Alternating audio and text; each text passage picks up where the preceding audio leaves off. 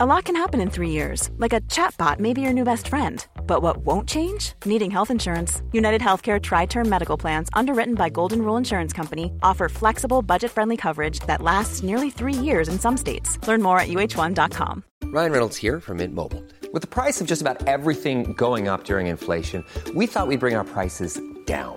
So to help us, we brought in a reverse auctioneer, which is apparently a thing.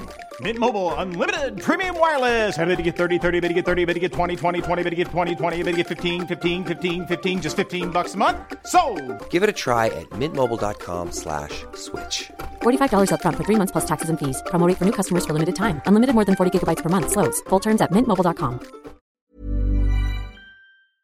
Welcome back to Fashion No Filter in lockdown. It's day 31 and we are recording this remotely from our respective quarantine spots. Monica is in France with her husband and I am in London with my boyfriend. Before we start this isolation special, we wanted to take a moment to acknowledge how bleak the last few weeks have been in the wake of the global COVID 19 pandemic. And although the magnitude of this crisis needs no further explanation from us, we really hope that you and your loved ones are safe, healthy, and if you can, staying at home supporting our healthcare and essential workers on the front line. We've never been a hard news outlet and feel that those tuning in will be searching for some light relief, so we'll strive to keep our tone as light as per usual, not because we are tone deaf to the state of the world, but because we really feel if you want to listen to the serious stuff, lots of other sources will be providing that. And since it has been so apparent over the last few months just how much our strength lies in our communities, we thought the time had come to nurture our listeners. So this episode is dedicated to you, loyal Fashion No Filterites, and to the healthcare and frontline workers. We will be adding donation links in the show notes for whoever wants to do their bit. Thank you so much for listening. Hi, I'm Kemi Sharier, And I'm Monica Ainley, and you're listening to Fashion No Filter. where we sit down with some of the lead creatives, strategic thinkers, and emerging talent around us to interpret the ins and outs of the fashion industry today. Is this thing on? Is that you, Monica? Yes. Is, are you there? Yes, hello. Hi. Bonjour. We better become technical pros at recording remotely by the end of this. In fact, we never need to see each other ever again, I think. Yeah, we can just stay in our respective countries. Honestly, I'm really impressed that Joel, our trusty producer, has managed to make this work because I feel like we are in the same studio, except for the fact that I can't see your lovely face. I can hear you perfectly. It's podcasting in the time of Corona. Exactly. Welcome back to Fashion No Filter, everyone. So, Kim, what have you been doing to keep yourself sane? So let's start at the beginning. I kind of want to hear about your routine, how you and Francois are creating a sort of quarantine together. Coping. you could say it, coping. I'm trying to be positive. it's been interesting. I think, obviously, and I, I, I say this understanding how much harder it will have been for most people out there. We're very lucky. We've got a roof over our heads. We've got a flat with two rooms, so we can be in different rooms during the day, which I don't think is the case for everyone.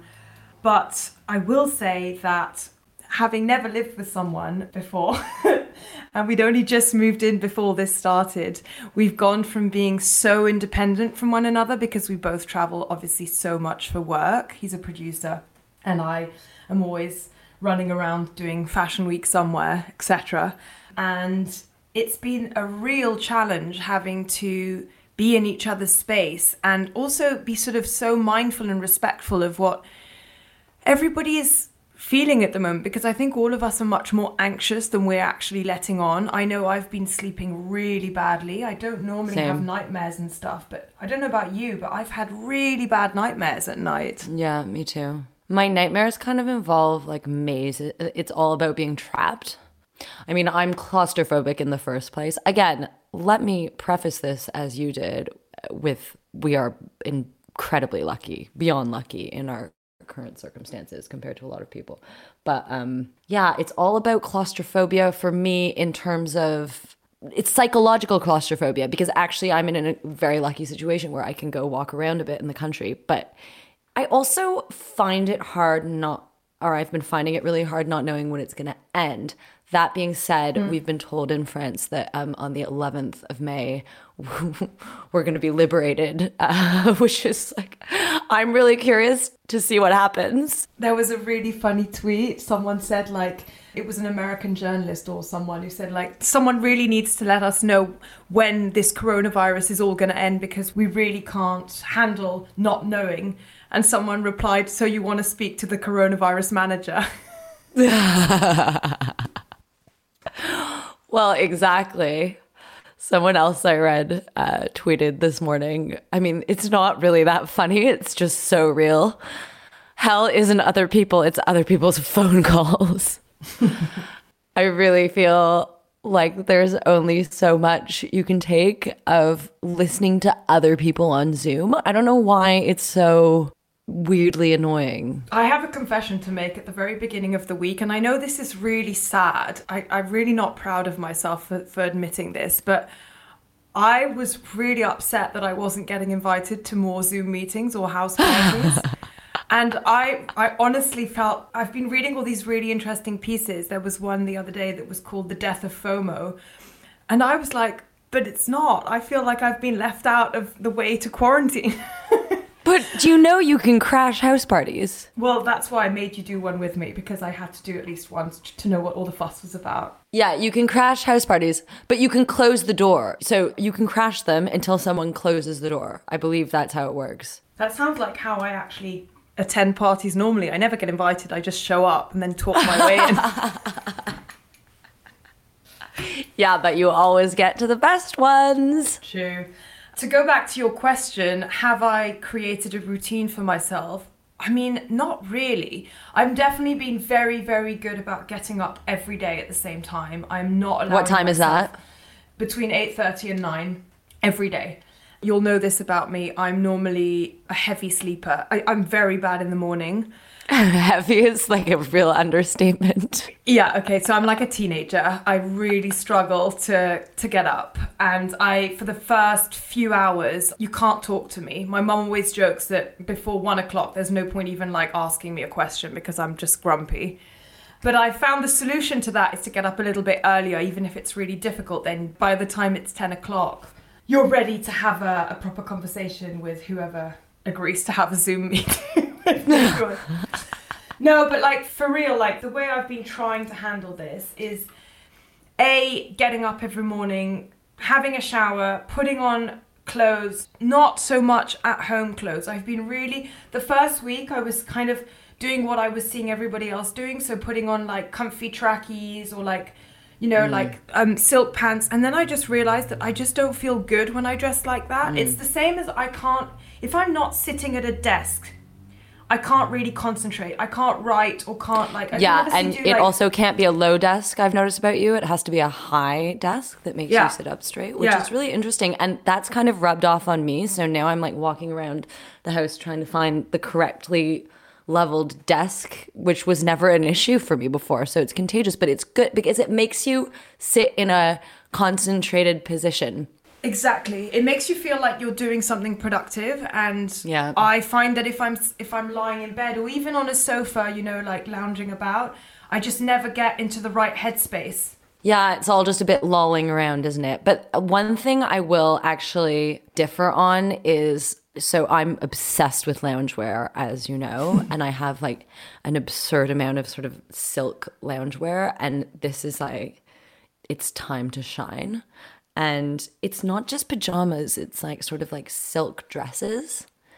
Like I have the bias ones in every color from Bias London, but I from Bias Editions, but I also have all these ones that I left here that are sort of they're so comfortable and I never wear this kind of stuff enough. So I'm I'm really into it and I feel like a whole new side of my look is being discovered and it's quite feminine. It's really louche, you know what I mean?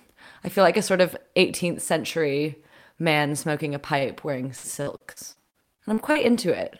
It doesn't stop me from working, it just makes me feel in character, you know? And what's your character? It's like really intellectual. Oh, okay, of course. So what is our really intellectual character reading at the moment? Yeah, so this exactly. That was a segue, and I'm glad you picked up on it. what I'm reading is potentially going to be a bit of a letdown given my grand intellectual state, but actually, I don't know. Nora Ephron, intellectual or not Oh, intellectual? I'm reading Nora Ephron at the moment.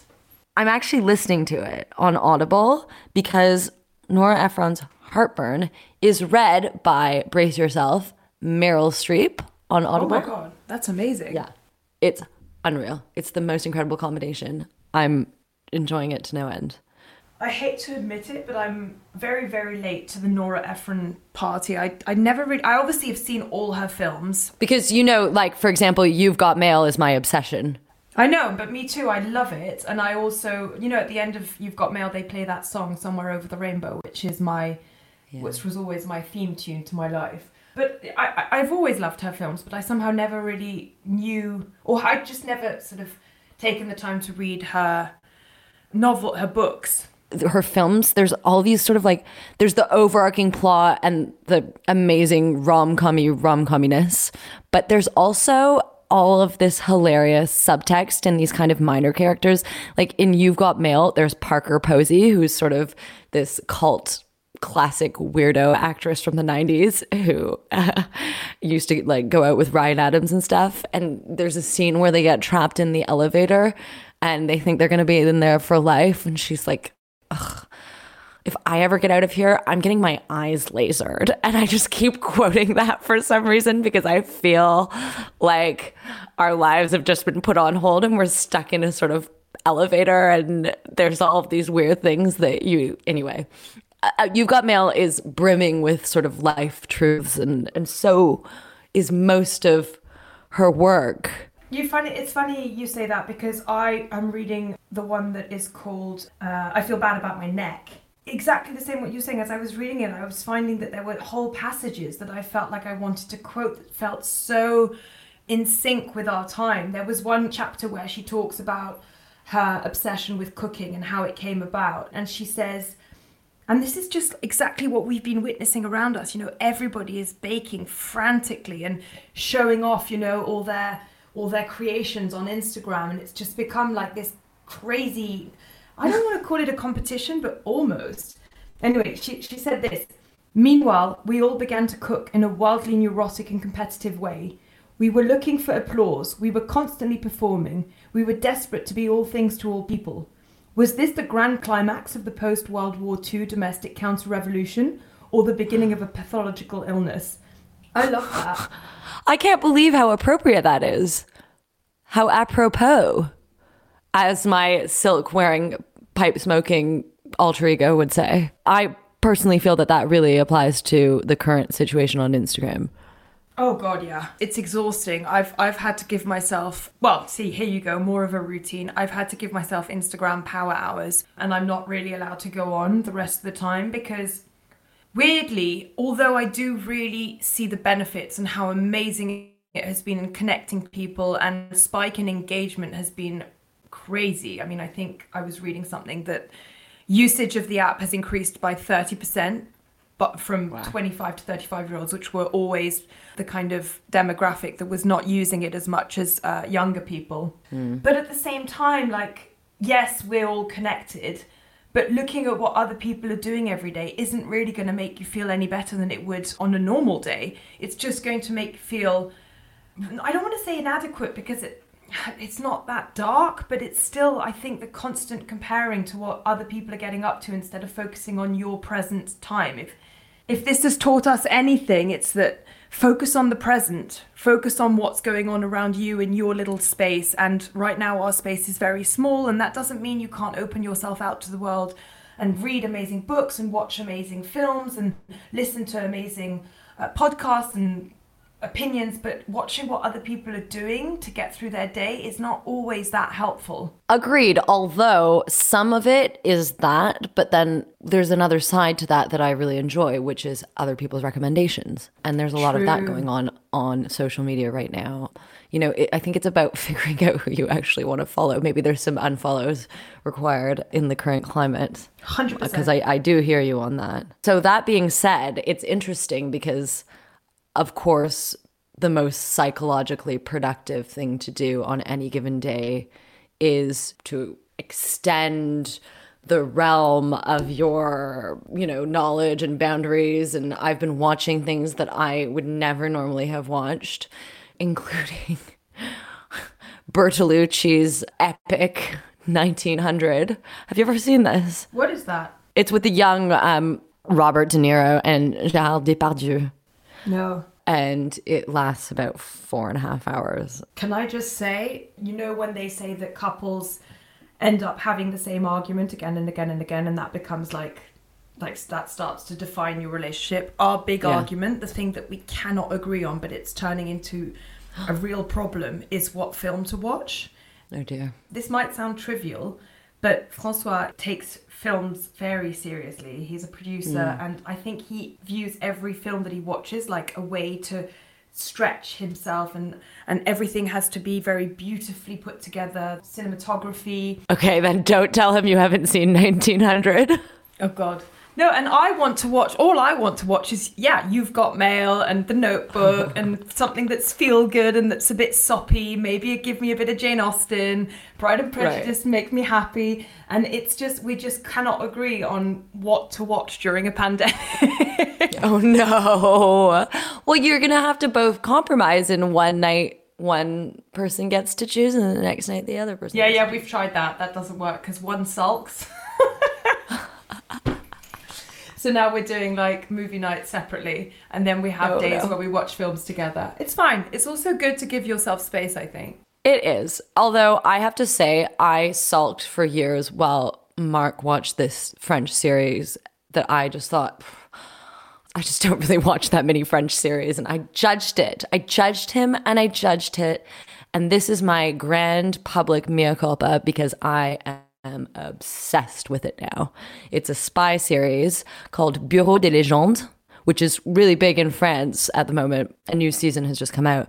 But I um, am actually watching it from the very beginning because I obviously am very behind. I believe in English you can watch it in French with English subtitles. It's called The Bureau. It is brilliantly written. The acting is spectacular, and it's a kind of spy series in the old school, in that it's not about special effects and action and violence and you know fight scenes and stuff. It's not James Bond. It's dialogue, but French. So with this sort of all of these really attitudey French people, um, so great. it's it's dialogue and intrigue and double agents. I mean, there's nothing more fascinating than a great actor playing a spy under a legende, so under a false identity. The layers of acting are just astounding. I cannot recommend it more highly. I watch it every night at the moment. Amazing. I'll, I'll add that to my list because I haven't seen that. That might be something that you two can watch together. What about podcasts? What have you been listening to? I always love podcasts because it means you can get up to chores, which apparently now take up most of our days. Who knew that cleaning and cooking could actually? I mean, I suppose it's because we're at home for every single meal, so everything. That's what it is. Yeah. That's what it is. You don't just ever just go get like a Pret sandwich. You just have to. It has to be this whole I miss production. I miss I know. Pret so I. you know what? I actually miss. This is where I realize the kind of person that I unfortunately am. Like so much of my day in the city when I'm just working is about where I'm going to go for lunch and I don't have that right now and I feel like I'm missing this whole like creative experience and this whole reward for myself. But anyway, I'm learning to cook more than just pasta, which is obviously a huge leap in the direction of self improvement. Mm. I mean, I like that we're advertising podcasts on a podcast. Oh yes. No one has asked us to do this, but I am going to tell you. So I know that we both get a lot of news from the Daily, the New York Yeah. Times' daily news podcast. I personally rely on it year round. It's not just about COVID, but I think that their coverage has been really good. It's quite American centric, but you know, obviously because it's the New York Times, but it's mm.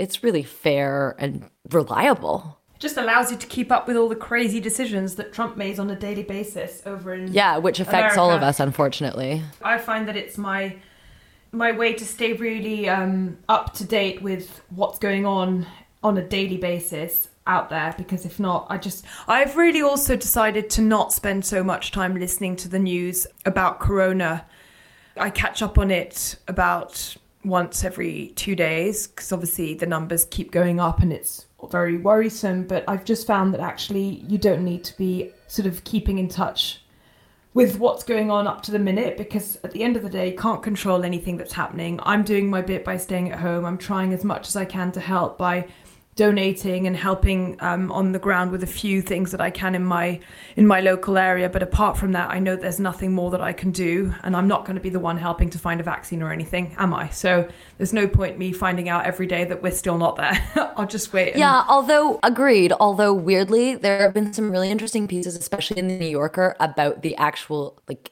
genetic makeup and details and research around this particular virus, which is normally not the kind of thing I would ever bother to get my head around.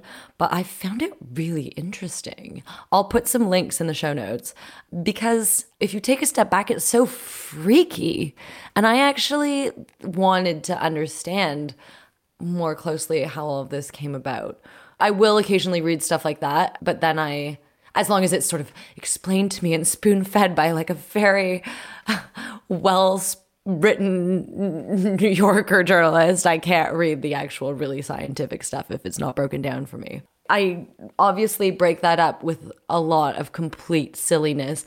And I wanted to mention there's this one podcast that I have become completely obsessed with, which is called Conan O'Brien Needs a Friend. He's a big uh, talk show host in the States except that he now sort of in this incredibly self-deprecating way has converted himself into podcast hosting and he's kind of constantly making fun of himself for being a boomer and his two assistants sit in the background of the podcast and just make fun of him.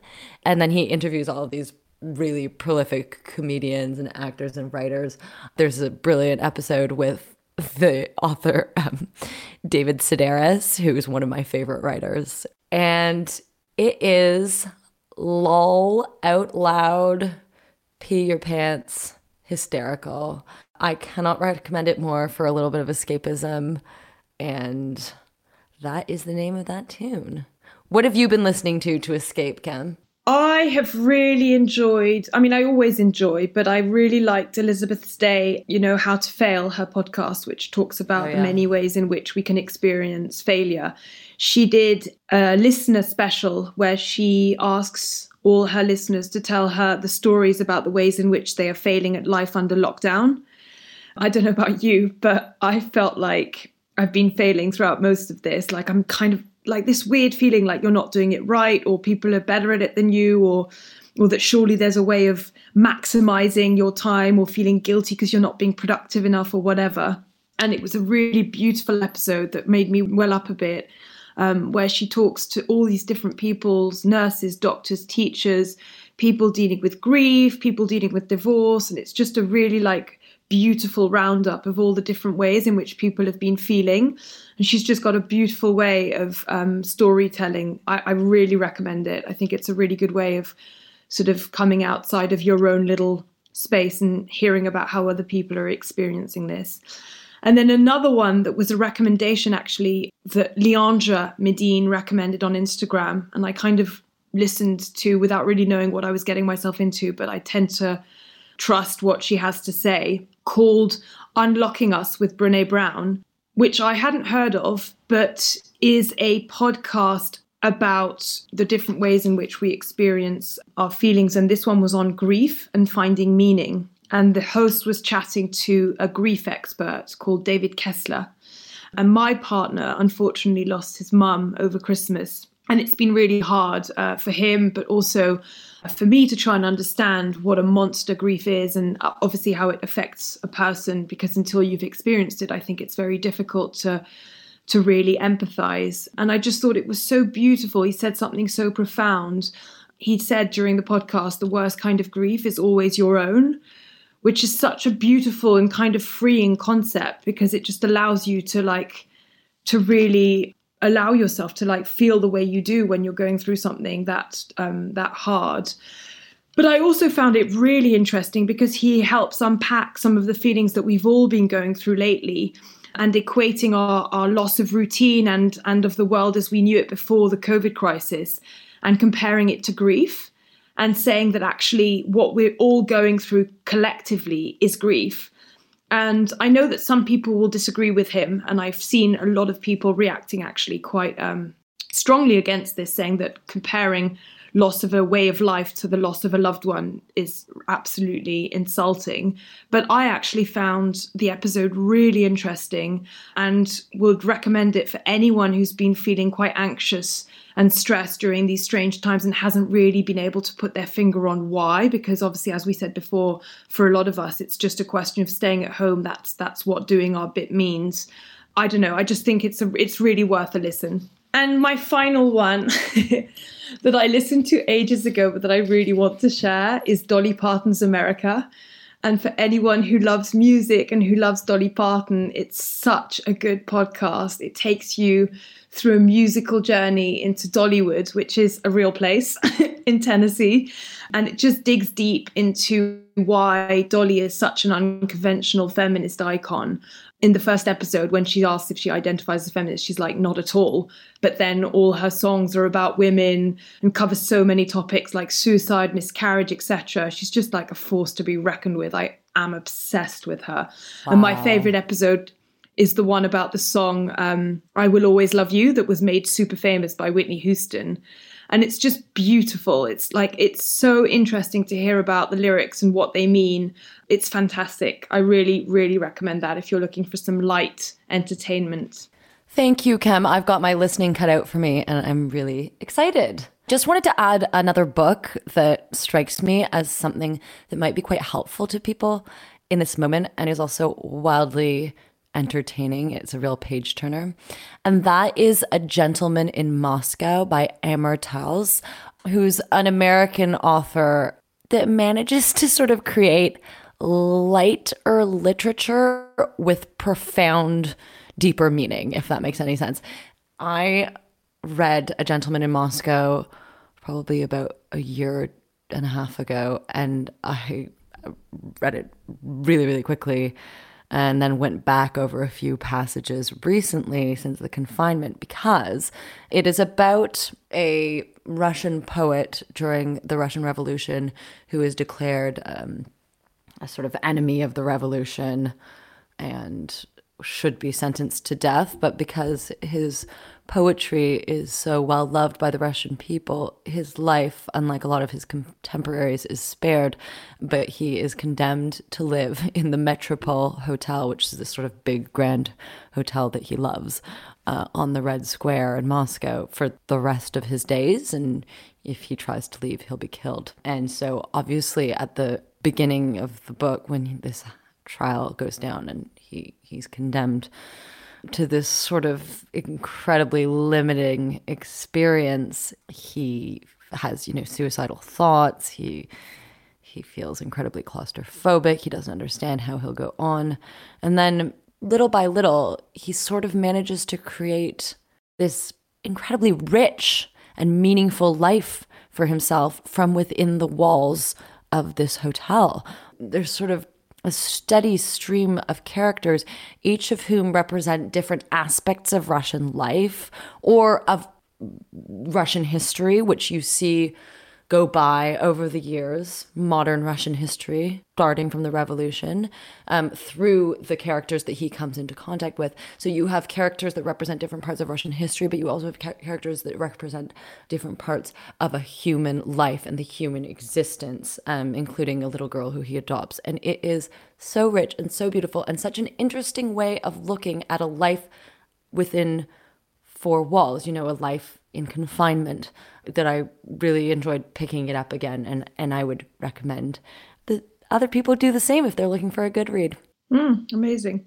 My boyfriend is reading um, Le Comte de Monte Cristo, The Count of Monte Cristo, which is about someone who is also locked up.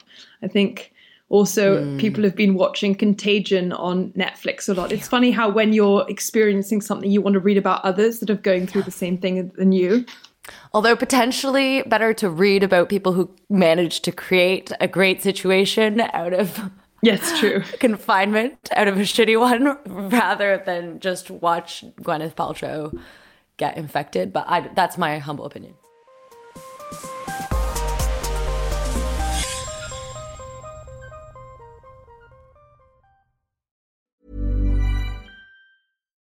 One size fits all seemed like a good idea for clothes Nice dress. Uh, it's a it's a t-shirt. until you tried it on. Same goes for your healthcare. That's why United Healthcare offers a variety of flexible, budget friendly coverage for medical, vision, dental, and more. So, whether you're between jobs, coming off a parent's plan, or even missed open enrollment, you can find the plan that fits you best. Find out more about United Healthcare coverage at uh1.com. That's uh1.com. Planning for your next trip? Elevate your travel style with Quince. Quince has all the jet setting essentials you'll want for your next getaway, like European linen, premium luggage options, buttery soft Italian leather bags, and so much more. And it's all priced at 50 to 80% less than similar brands. Plus, Quince only works with factories that use safe and ethical manufacturing practices. Pack your bags with high-quality essentials you'll be wearing for vacations to come with Quince. Go to quince.com slash trip for free shipping and 365-day returns. Many of us have those stubborn pounds that seem impossible to lose, no matter how good we eat or how hard we work out. My solution is PlushCare. PlushCare is a leading telehealth provider with doctors who are there for you day and night to partner with you in your weight loss journey. They can prescribe FDA-approved weight loss medications like Wegovy and Zepbound for those who qualify. Plus, they accept most insurance plans. To get started, visit plushcare.com slash weight loss. That's plushcare.com slash weight loss. Shall we move on to um, the Q and A part of this episode and get our listeners involved? I would love to move on to the Q&A part because this is a first for us and I was so just thrilled at the number of questions that came in and so many of them were really really interesting. So it was really hard for us to pick, but we have selected a few for today and then we might do a follow up. Um, Cam, what was the first one that you wanted us to answer? I think the first one that I wanted to read out is kind of like an industry update question because obviously this podcast is still called Fashion No Filter. It's technically about the fashion industry. Technically about the fashion industry, which is quite, I mean, I don't know if it's dormant, but it's definitely a little bit halted in its tracks, which is not necessarily a bad thing. But I want to read out this first question. I'm going to read out the name because we thought it was really nice to have the names of the people that had taken the time to write in. Shout out. Shout out Adriana, who says, Dear Cami and Monica, can't wait for a new episode of Fashion No Filter to be relieved of this chronic boredom. I wonder what your forecasts are on the facets of change the fashion economy will experience. Will there truly be change, especially regarding sustainability, or will everything fit, fall back into old patterns? What are your hopes? Looking forward to your insights. Many warm regards. That's at Adri Mousy. Um, Monica, what are your thoughts? Big question there. I mean, Adri, that's a really, really good question. And I am not going to pretend to have the answer. I know that I have a certain instinct, um, which is all I can really go on. I mean, I've listened to a lot of podcasts and stuff on BOF, you know, predicting change. Listen, I hope that there are lessons that we learn from this that we continue to you know that we hang on to once we're all back to our normal lives. I hope that the sort of putting real stop to the overproduction, overconsumption madness will kind of just sort of snap us out of the spell a tiny bit. I do feel like there's a potential for that to happen, but you know, is the industry going to completely change and be unrecognizable when we all go back to work? I just call me cynical, but I just don't see how that could really happen. Um, Cam, what do you think? I mean, we know for a fact that men's and couture fashion week has been cancelled um, Yes. the coming season so that's one big big thing that we know is not going to go back for, for the time being and having spoken to a few of my friends that are designers namely my friend kate holstein at Khaite everybody is kind of saying that they think that the big change is going to come from everything moving a lot more into the digital space, even more so than than it already was, because bricks and mortar are going to feel like a liability after all of this. Obviously, when shops have to close for so long and you have to continue paying rents, um, the losses are f- phenomenal. So I think a lot of people have been seeing the value in having a very strong e-com and that is something that I'm I'm sure is going to be amplified a lot more after this. If it wasn't already very much so before it's going to be even more so after this. I think that's definitely going to be one of the big changes. And to go back to what monica was saying i agree with her. I think it would be great if the industry took this time to reflect and think about how much they make us travel and how much of it is pointless at this at this stage when we know the effects it's having on the planet but is there really going to be a change i hope so but i don't know we definitely don't have the perspective yet Next question. Okay, this one is a career question. I'll let you read oh. the next, but I'm oh. going to do this one. This one is from Veronica. And Veronica said, What made you want to be a part of this industry? Very good question. What what made you want to jump on this crazy bandwagon? I mean, after we've just sort of criticized the industry and how it will probably go back to its same old rotten ways. No, but I, I feel like it's so easy to sort of poo-poo the fashion industry um, because it's very fashionable to do so at the moment. Listen, I went into the fashion industry when I realized that I could combine my total creative hobby since I was a child, which is fashion, clothes. You know, my Barbies had these like incredibly intricate outfits. I don't know about yours. With my other uh, love, which is communication and journalism, that continues to be a great luxury for me to be able to work in these two dom- domains um, combined. And, and I and I also loved realizing just how smart so many people in this industry are when I first started doing internships in magazines.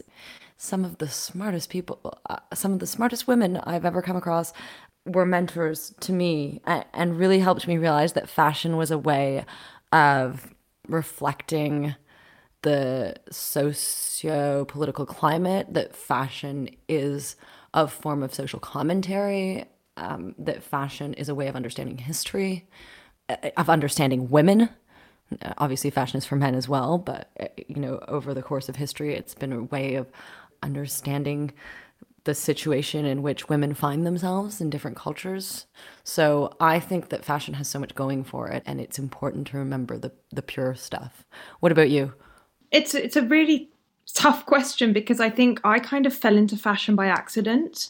I always loved it from afar but i come from a family where like fashion was very much looked down upon. In fact, I, I, would I would argue that it still is in my family, which I've always struggled with quite a lot because I think that one of the ways that I measure success is also like the way that my family um, perceives my success.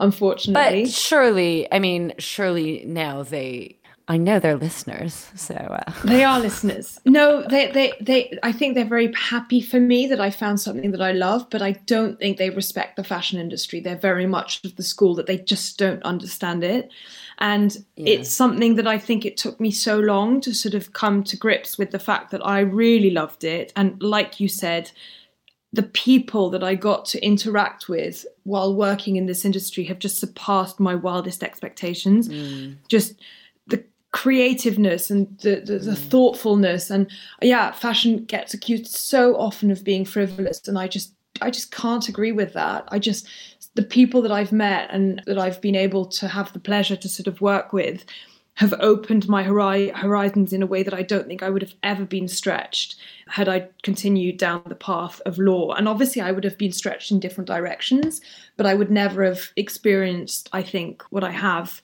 if I hadn't entered the fashion industry. And I think what keeps me there is that being part of the voices, the tastemakers, the people who, you know, like it's what you what you were kind of expressing in a way that was probably more articulate than I am now, but the fact that fashion does enca- encapsulate a time and a moment and a way you feel and I do think that that is so important and that clothes can be so transformative even in times like this, like coronavirus, I, have found that getting myself dressed every morning and, and putting on clothes that make me feel a certain way have really helped. And I just continue to love being part of this industry, which I know needs to reinvent itself. But that's what fashion does best. So I hope that kind of answers the question. Okay, moving on to another question, which is also a very I think, a very profound question, almost philosophical. Monica, maybe I'll let you read this one, although it's very long. So maybe It's we'll really not long, read, but that's We'll not read I'm the whole thing. We'll just read the first part. Go ahead. Okay, I want to do this justice. Thank you to Def Nesso, who really went for it here. Hi, love the podcast. Thank you for being great. I was wondering whether you would like to discuss what you think about the absence of thoughts, sides, preferences, and criticism in your industry. Whew. Apart from the designers who create and innovate, and fashion journalists who only sometimes act as critics, I find the fashion industry, and especially its influencers, annoyingly unopinionated and bleak.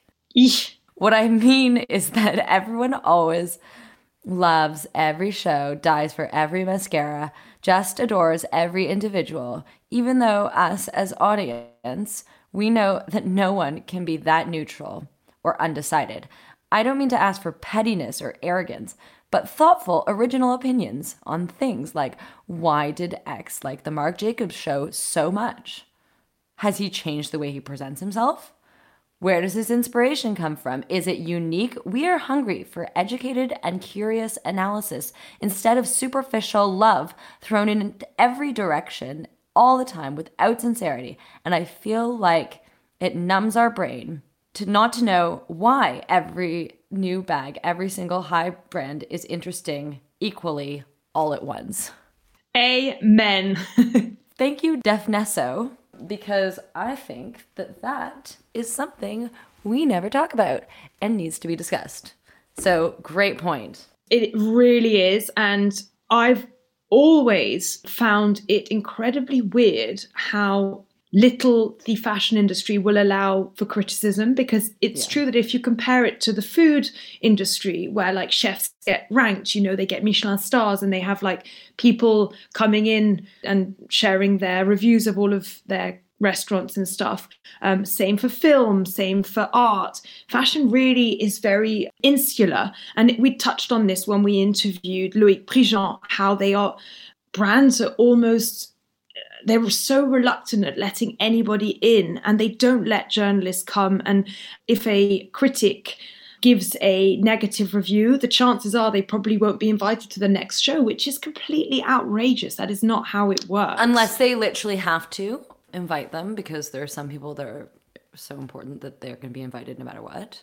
Well, you say this, there are feuds like Cathy Horyn gets banned from Yves Saint Laurent is never know. again, kind of thing. And uh, no, but all I'm saying is sometimes they have to invite them back, but it's so begrudgingly. Uh, and I just can't understand why you wouldn't want to improve for your audience and clients with positive feedback. It's very strange to me. But individuals like Kemi and I, you know, Kemi and I try, and part of the reason this podcast exists is to create open dialogue. I mean, we're not like slating everyone, but we try and be quite honest. But as as an influencer, that is not what brands want from you. No. And, you know, Kemi and I already tread very close to the edge because we are also journalists, and it has very nearly gotten both of us in quite a lot of trouble a few times. And, you know, we're not like radicals here. You are expected not to open your mouth. Do you agree, Kemi? Yeah, I think it's something that we don't talk about enough. And it's something that I think is rubbing people off the wrong way. How I suppose it's because when influencers started, they were not called influencers. They were bloggers. They had their own personal spaces. And speaking in my own voice here about myself, we were nobodies. Basically, I wasn't part of the industry when I started. I never thought I would be part of the industry. I was just giving a lot of feedback on things that I loved and I didn't like, and I would do it in a kind of facetious way. So often my articles were funny and silly, but always giving a very critical point of view because that's how I was taught to write. Because I'm a lawyer, I was taught to always argue both sides and to express exactly why you um, you feel a certain way. That's also a big part of the French education system, I've realized. True. And doing that, I think, is also what got people interested in my page. But as you start getting a bigger following, as you start working with more brands, as you start having a lot more people and eyeballs looking at your work, it does get harder to come in with opinions because the more opinionated you are, the more aggressive people get from the follower point of view. Like, so as soon as you express an idea, you get trolls basically disagreeing with you that are very, very aggressive, which makes you kind of think twice before you want to put your yourself on one or uh, on another side. And I'm not talking about the fashion only the fashion industry. I'm talking about any kind of real opinion that you put out there. And then there's also the fact that from a brand point of view, what Monica said before, kind of the the way to do things is kind of just to sort of applaud. It's like, oh yes, that was amazing. And I think neither of us can be accused of doing that. I really rarely share anything that I've not really loved and sort of feel like is something with added value. But um, how to change that within influencer culture? I think it's by demanding so. You know, if you if you feel that people are always sharing very monotonous monotonous reviews and stuff, maybe like comment and say like love your work but would love a little bit more objectiveness. I think people yeah. will listen to their followers. Uh, yeah, they will. And also, if it's public, you know, you don't need to trash people, but giving that kind of feedback, the brands can also see that on people's feeds. I mean, I think that we need to reset a little bit and think about what an actual tastemaker is. And, you know, fashion journalists and editors have been tastemakers for, for decades. Um, and now influencers are part of that as well. Isn't a tastemaker someone you rely upon to sift through all the stuff and find the good stuff? Like, isn't that the entire point? And this is not meant to sound aggressive. And I, I am far and beyond aware of how incredibly lucky I am to even be sent anything to decide how I feel about it. But as a brand, when you are sending a tastemaker something, it's not because you sent it to them that they're going to give it a great review. That's not how it works. It's not because you invited a restaurant critic to your restaurant that they're going to love the food. Is it? I mean, surely not. I find the whole thing rather confusing. I am a pretty honest person, and I think people who listen to the podcast, we both are, know that. But like, I wrote this piece in British Vogue last week or two weeks ago, and I was really honest about some experiences with trolls and things. People were shocked.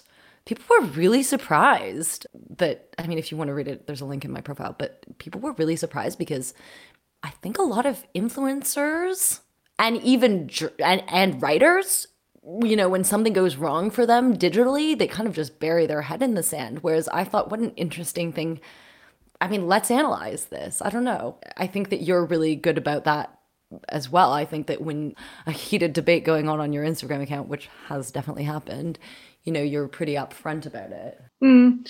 I think it's a very tricky situation that we're in at the moment. And I'm going to, I'm really struggling at the moment with how much people are using authenticity as a way to kind of get more attention. And it's really not sitting well with me. Can you explain that?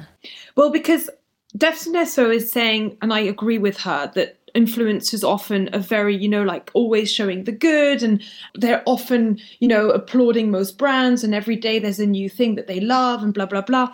And I think their way to counter that is creating this like version of themselves where they're sort of opening up to their audience and it's like this is the real me and they'll talk about their problems or like their anxiety and all these other things. But the way it's done it's almost like that has become a, another currency something else to make you get more attention get more likes. And i'm just not really sure how i feel about that. I just don't feel like anything is done in a truly authentic way anymore. And that when people are sharing like this is an image of me and like look at my like look at my stomach. I've like uh, now i have like three extra kilos because of the confinement? Confinement sorry yeah people are showing their three extra well it's like no but what i'm saying is are you really doing it because you want to make people feel better or are you doing it because you want even more people to congratulate you about how open you are?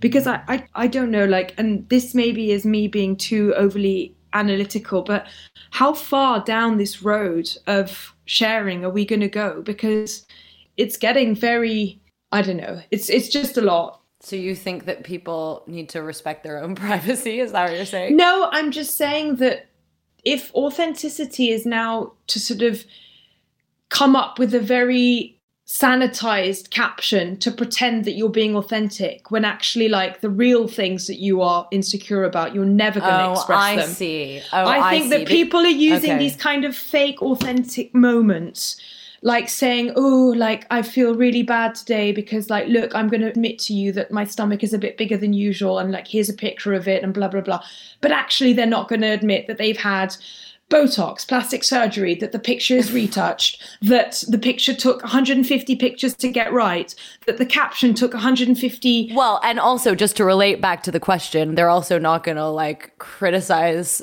fashion show that was clearly not good.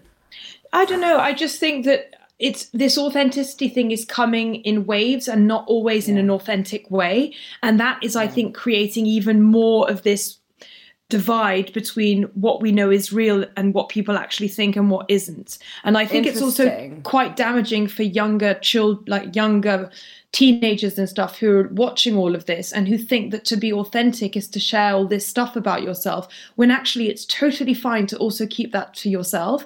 And i do see the value in arguing that actually some of this is really helpful and being more open and being more real can help so many people identify on all of that. But i just think that it needs to be done in a mindful way because by doing that i don't know like i'm struggling to sort of articulate how i feel about it but it's something that I think is going down a very dangerous road at the moment. And I hope that it will be unpacked because right now I'm just not sure where it's headed. But so just to clarify for the audience, because, you know, just to bring it back to the question, are you saying that people are being transparent in the wrong ways? Because I just don't think they're being transparent. I think they're pretending to be transparent when they think that that to be transparent for that occasion is going to get them an audience and therefore more likes. And I don't think that's what being transparent is. Being vulnerable means actually being open to things that truly profoundly affect you. It's not like a kind of five minute caption about something that actually you think is only going to get you more eyeballs on your picture, kind of thing. yeah, yeah, yeah, yeah. I hear you. Should we go to the next question? That was very deep. That gives us something to think about. And I am now gonna bring up shopping because that's fun. Slawanders writes Hi, would love to know which brands you think could really benefit from people continuing to shop it right now and at low, mid, high price points. Also, would it be more helpful to shop them through their own sites or online retailers like Shopbop or Net-a-Porter that may have stronger supply chains? Thanks, guys. Love the pod. Thanks, Walandes. Kemi, can you please tell me which low, medium, and high brands you think that people should be investing on in uh, right now? First of all, there's a very interesting article that was written by Vanessa Friedman on whether we should be shopping or not right now, the ethics behind it, whether it's responsible to be shopping. I know that Amazon right now has just closed some of their factories in France because they were not taking proper precautions. We obviously know that Net-a-Porter is also closed. So obviously there's also an ethical element to shopping that we've never really had to think about before, which is other people delivering, packing, and getting my orders ready even safe. Um, so that's obviously something to bear in mind. And I think the article is a very interesting one to read Yeah. if you want to get your head round that. And she does a much better job than me. So I'll just link that in the show notes. But at the end of the day, we all know that the most stressful thing, or one of the most stressful things of this whole pandemic, is how it has brought our whole economy to a halt. And that is obviously incredibly nerve wracking. Um, a lot of businesses are going to go out out of business. A lot of brands, small brands in particular, but even the bigger brands are going to be really suffering at the moment. And a good way to show support, obviously, is to continue purchasing and engaging with them. Sometimes uh, that doesn't even necessarily mean having to buy something. Even just interacting with brands, young brands in particular, on their Instagram accounts, showing them that you care, commenting, liking, sharing is a positive thing that you can do. And then obviously, if you can buy because you've got money to spare at the moment, which obviously not everyone does, and I'm not trying to suggest that you should, but if you do, there are brands that are doing things incredibly well because they've made sure that part of the proceeds are going to charity. Monica, would you like to list some of the brands that you you know are, are doing that, and you would be happy to Okay, so there's this great Spanish espadrille brand called Manebí um, that I wear a lot in the summer, and summer is coming. They make espadrilles in every shape and size and color. And for every sale right now, they are donating 10 euros to COVID research. And they've also recently donated 10,000 surgical masks. I love small brand. This is a small brand, and I love small brands that are making this like level of effort. You know, this is just one example. There are so many. Actually, Cam, do you have other? Do you have another small brand that you want to yeah, start with? I do actually. Um, my friend Emma, who does Marcia, which are the dresses which are cut Ah. out, and it's a sustainable brand to begin with. So already something to feel less guilty about the normal shopping, but has been donating thirty percent of her profits to helping hospital staff in France. I know that Loulou Studio that that makes beautiful, beautiful cashmere Beautiful. basics is also donating 20% to the World Health Organization. I know that for, for working from home, that's very much ideal. Yeah. By the way, Loulou Studio, great loungewear in there and cashmere and stuff for confinement to, to still look chic while confined. Ideal. Very exactly. For your Zoom meetings, you can add, you can pair them with beautiful earrings and stuff. And also, Khaite, friend of the pod, because we obviously interviewed Kate Holstein a few months ago, will be donating 10% of their proceeds to Baby2Baby, which is on the ground helping to provide essential items to fa- children and families impacted by the COVID 19 pandemic. Lots of brands are doing things, to be honest. And as Monica said, I don't think we can call out that many, but I would encourage you to continue to shop if um, if you can, obviously, and to try and pick those who are doing something to give back. Yeah, actually, I just want to throw in one more. There's a skincare, a small skincare brand called Soft Skincare that have created a campaign called Mask for Masks, and they're donating a hundred um, percent of profits to get medical masks to doctors and nurses in New York. New York has been so badly hit by COVID 19. So if you want to buy some skin cream, that's a good place to go right now. It was also very reassuring to see that LVMH followed suit and echoed Chanel and Hermes that took it upon themselves to not accept government help when it came to paying their st- their own staff. Um, these are obviously companies that make millions, and it took them a minute, but they did the right thing, and it's it was a very positive move, I think, to see that our industry really was stepping up, and when they're making so much money, to see that they're also giving back and making sure that all their staff are being looked after. That made me feel a lot better about the luxury industry that I was Yeah. feeling quite worried about. Bravo. LVMH have also converted, you know, I'm, sure a lot of people have already read about this, but their uh, perfume factories into hand gel production facilities, and they've made a real effort. Prada Group also have donated two complete intensive care and resuscitation units to Milan hospitals, which is quite impressive. I think they manufactured 80,000 medical overalls and 110,000 masks, which were all allocated to healthcare personnel. So I think that's really also positive to hear that fashion brands are stepping up their game and making sure that they're part of the real world because that's they often get accused of being, you know, kind of living in their own little bubble. So it's it's good to know. I love the next question. Which women over 40 do you admire for their style and fashion and why? Oof, I love this question. Love this question. So many.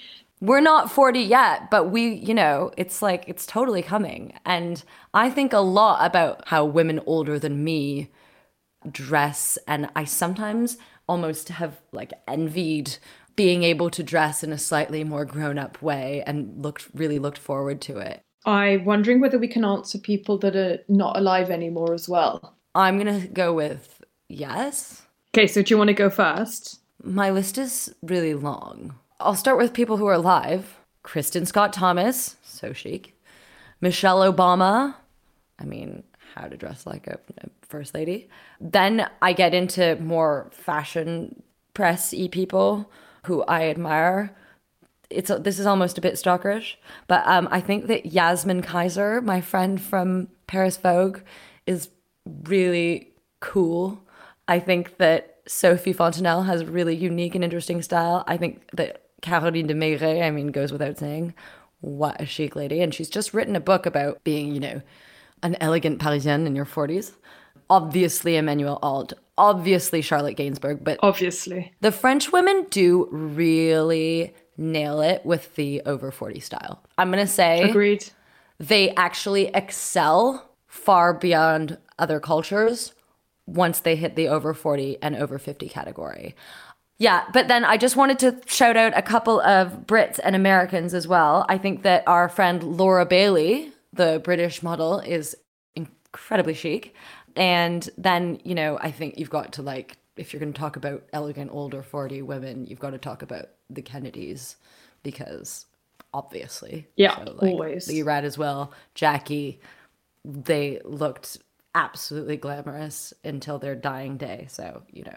Okay, so moving to the last question that we're going to do today, um, which I thought was a really funny question because I have kind of felt the same way. Lina Yvonne says, Feel a big FOMO right now, like all is living their life as usual except for me. How to cope with this?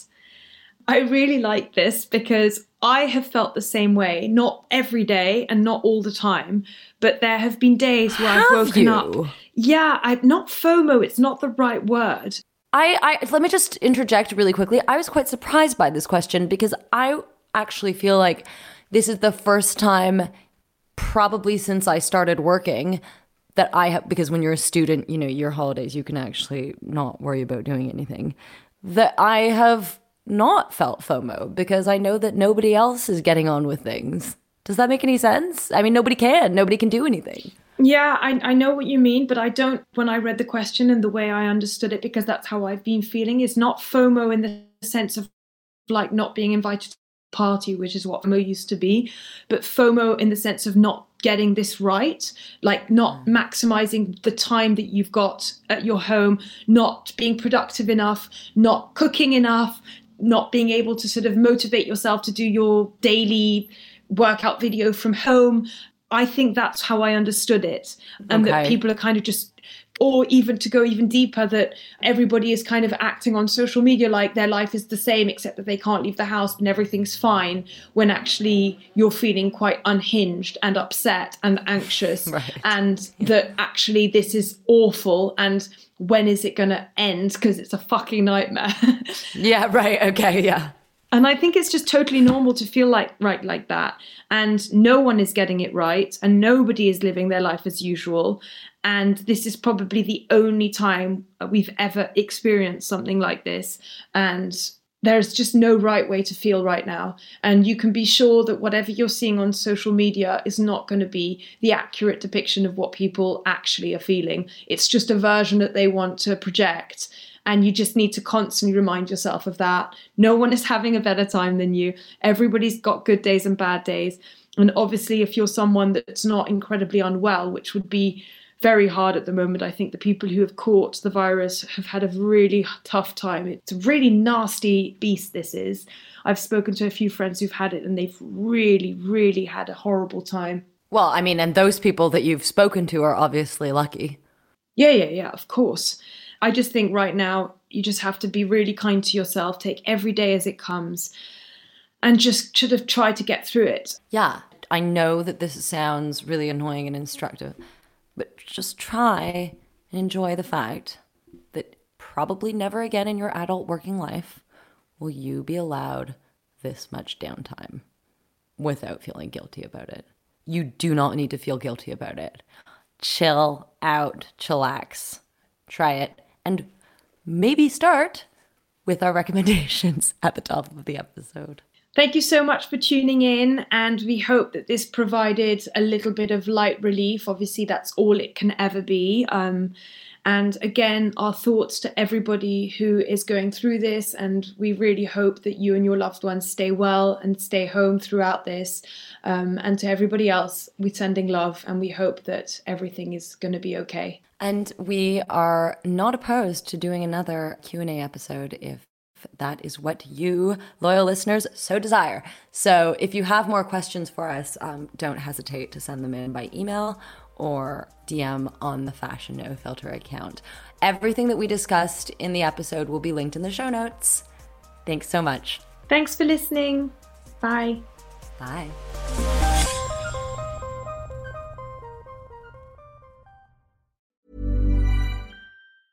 Mom deserves the best, and there's no better place to shop for Mother's Day than Whole Foods Market. They're your destination for unbeatable savings, from premium gifts to show-stopping flowers and irresistible desserts. Start by saving 33% with Prime on all body care and candles. Then get a 15-stem bunch of tulips for just $9.99 each with Prime. Round out Mom's menu with festive rosé, irresistible berry chantilly cake, and more special treats. Come celebrate Mother's Day at Whole Foods Market. Planning for your next trip?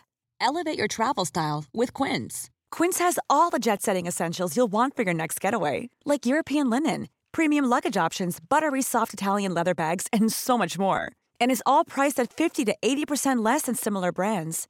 Plus, Quince only works with factories that use safe and ethical manufacturing practices.